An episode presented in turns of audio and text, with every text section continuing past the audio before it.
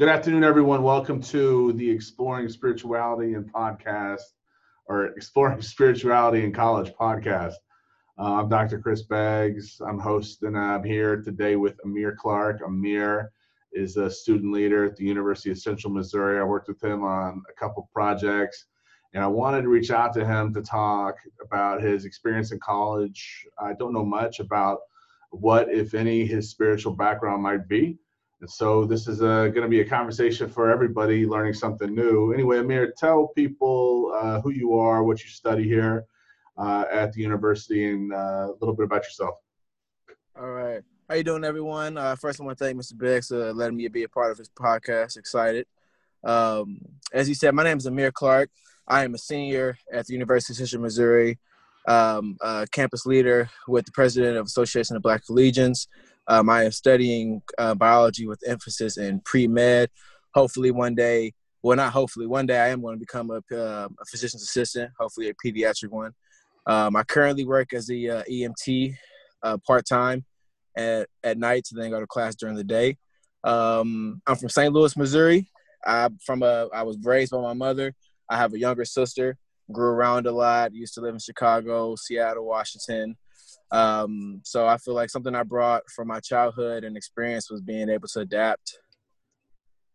So, yeah, tell me about that. So you grow up, you've been in different places. Uh, how would you describe your spiritual background, if if at all? Uh, my spiritual background. Are you are you meaning like religion wise, or do you mean like uh, however you want to take it? Okay. Well, my family grew up as Jehovah's Witnesses. My grandma was really strict. Um, we went to the we don't we don't call it church, we call it the Kingdom Hall, and the Kingdom Hall meets every uh, Sunday, and then we have Bible study on Tuesday. So up until I was 14, I think all I pretty much knew was the uh, the Kingdom uh, was uh, the Kingdom Hall and being Jehovah's Witness, and in that, um, it's you know we would define ourselves as Christian, but there are just some things that like uh, we would call worldly, as such as like uh like holidays. We wouldn't celebrate holidays and you know things of that nature. Yeah, and is that is that uh, an organization you still a part of, or tell me what that's like for you now? Uh, now I feel like as I as I've gotten older, I was able to think for myself, and I think I was able to branch out from the Jehovah's Witness, and I would still call myself a Christian. Of course, I believe in God and uh, you know higher power and, and Jesus Christ, but I would just say along those lines of like how strict the religion was. Um, I, I've kind of like ventured away from that but I would do I would consider myself a Christian. You know, I pray daily whenever I'm in times of need. I pray. Um, I know there is a higher energy than myself and you know human beings out there, so I guess that's that's what I'm praying to. Yeah. So you know, students when I talk to them, Amir, they say something similar to what you said, where they kind of they grow up and they've inherited this kind of understanding of the world and and of things beyond the world um, but then they talk about some like a time where they find themselves maybe questioning or thinking through what it means for them. What was that process like for you? Was that something that moved through you moved through pretty easily? Was it a lonely time for you? What was it like to be Amir as you started kind of questioning some of the things you had inherited? I, I think I think it was kind of strange. It it was something that was always in the back of my head. Like for example, I mentioned that we don't celebrate man-made holidays such as like um like you know Halloween, Christmas, only holidays we really celebrate would be like Easter. Um, so it was always weird growing up. You know, I'm like in the fourth grade, fifth, you know, fifth, third grade. All I, you know, all we care about in those days is candy.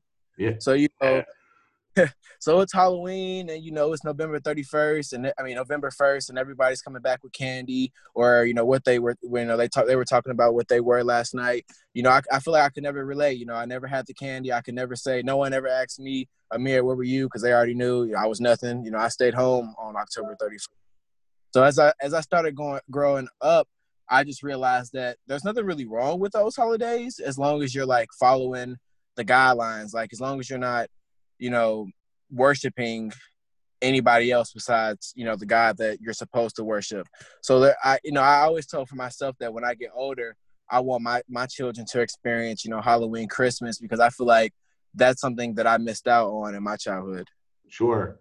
And and as you started to make those choices, you know, and you're like thinking, you know, I think that some of this is more important than the rest of it, at least for the way that you you wanted to live your life. Did it create any any tension or hostility with that community or with your family, or were people pretty understanding, supportive of you? I think that people were definitely understanding of my wishes. My aunt, my aunt was the first person to venture out. I think it was in uh, 2014 or 2012. She, we had the she had the first Christmas in our family like in 50 years. Yeah. So she got a tree. She got her. She got my cousins um, toys and all of that. So that was weird to see. And then the next year she did it again, and the next year she did it again. So then it, it just, it, I guess it kind of became like a thing that was like, okay, well, if Christmas, well, if Christmas is okay, then I guess the other holidays okay. So then we started celebrating, um, like J- July Fourth, like popping fireworks and you know having barbecues and things like that.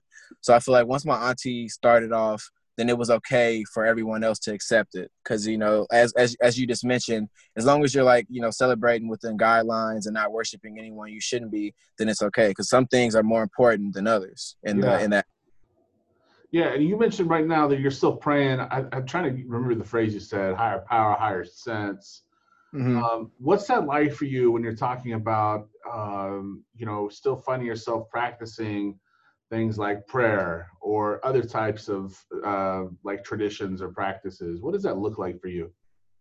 Um, to me it looks like i can be in bed and i'll roll over and i'll say a quick prayer. I always start it off with uh, lord lord and then i'll go and i always end it with in jesus name amen.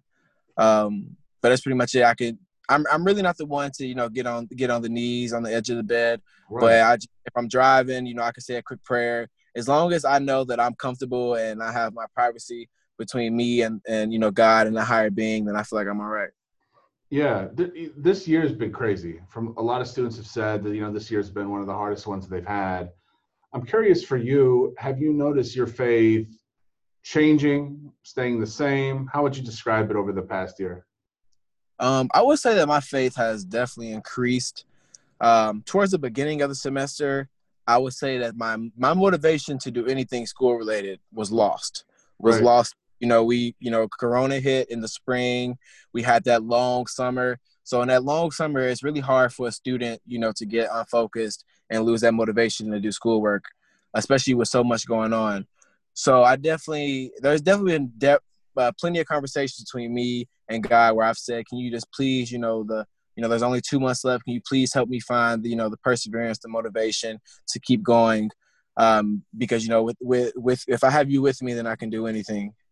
And that's pretty much is how i go about it. Anytime i'm feeling down or you know if i have assignment i just say okay okay god can you please you know help me find a path? You know I, I have these two days where i really need to like you know endure and sit down and get this work done. Can you help me find the motivation to do so? And you know i pretty much you know always find a way you mentioned just now kind of how you rely on God um, for support emotionally, you know, however, um, I'm curious because I also know you're a student leader on campus, and there's some leaders who say, "Hey, I've got my faith, and the work I want to do as a leader, and they're separate, so you don't have to worry about maybe one influencing influencing the other." And there are other leaders who say, "No, my faith certainly informs the way I lead and inspires my leadership." Where do you find yourself? Do you find that uh, that description similar to the way you approach it, or how would you describe it? Um, I would say that my faith helps me in a way that gives me the energy, or like I said, motivation to to accomplish goals. Um, I look at I look at my faith as like a moral compass, almost as like guidelines and morals of how I should live my life not not the stories that are in the bible you know we look at them you know treat thy neighbor how to treat your parents you know how you should treat you know the elderly. And that's how i really take that my faith and you know put it into my student leadership. As as someone on campus you know i always try to be really respectful. I always trying to lend a hand to someone who's in need. And you know any anytime i do something i always want to put my best my best effort. You know amir you and i've talked you know in different times being a part of different projects about things happening on campus. And how those impact students. But you and I have never talked about uh, spiritual things, religious things. We just haven't. Um, no, no. Is it a conversation that you find yourself having with college students, with faculty, or is it one that you don't have very often? Um, I, I, I would say that I do keep my faith separate just because, you know, in 2020, there are so many conflicts. You know, I don't want, you know, to tell someone that I'm a Christian and then they tell me that they're atheists or you know whatever Muslim or whatever religion they believe in, and they think that you know because we have different religions, we have uh, conflicting views, which is not always the case. Which half the time is never the case. So I like to try and keep that separate, just like how I like to keep, um, you know, you want to keep religion and things like that separate from the workplace as well. Yeah, yeah. You don't want it to be a thing that creates barriers between you and other people. Right. Exactly. Right. Well, tell me. So you've talked about kind of like through your life how you grew up Jehovah's Witness. Um, do you still identify as Jehovah's Witness, or do you? How would you? Uh, I would. I would say I would say that my family identifies as Jehovah's Witness. As at this point, I would just say that I would just say I was a Christian. I, I, I think I say Christian just because it's easier for people to understand. You know, a lot of people are not familiar with Jehovah's Witness, and then that's like a whole other conversation that I'm just not trying to have at the time. Sure. So if I say Christian, you know, you know, people people know what Christians are. You know, a lot of Christians have the same morals, same guidelines that we live by. So I feel like that's a lot easier to tell people. Yeah what's something about your faith that you feel like people misunderstand? Um, I feel like people would. I feel like they are. We are trying to force ourselves upon you. Um, you can talk about an aspect of the Jehovah's Witness, or just just your beliefs, or or the of the the group that you come from. Something you feel is misunderstood by people who aren't in it. Okay. Okay. Um, I feel like sometimes something that's misunderstood is that when you have a success, that you are supposed to give uh, all glory to God.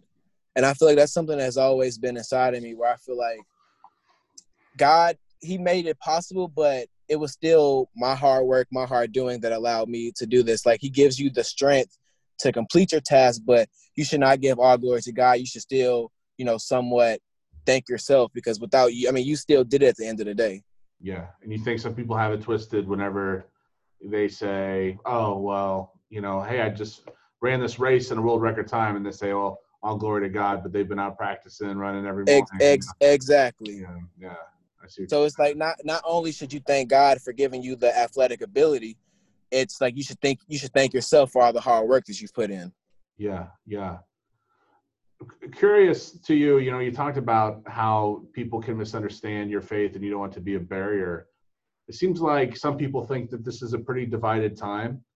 Um, mm in what ways do you do you think talking about these types of topics are more likely to to push people apart or bring them together some people find them too controversial what do you think um I, can you repeat the question yeah, do you think talking about God and spirituality is is a con- is too controversial to do in college, or do you think that's something that we should do more of in college? Um, I think that's something that we should do more in college. Um, I took a class my sophomore year called Thinking Through Religions, and I think in that course we went through 15 different religions, and the common thing that they all had was that we we look to a higher power for, like I said, that motivation you know to keep going. And that's the common goal that we always look to no matter what belief that you in. We we want we want someone to answer our call and believe that someone's going to always be there with us. Mm-hmm. um, and i feel like that's something that us and college students that we need sometimes. A lot of us we do give up. Um, you know there are nights that are hard. You know we may have a test and you know that thursday night just may be too hard and you may want to give up when you when you really need to study for you know an extra you know three hours so having that faith you know, really, I feel like pushes you forward to accomplish your goals. Yeah. You know, Amir, I know you are passionate about supporting students and growing leaders. Um, in your mind, how can developing a deeper sense of spirituality for an individual be something that helps someone become a leader?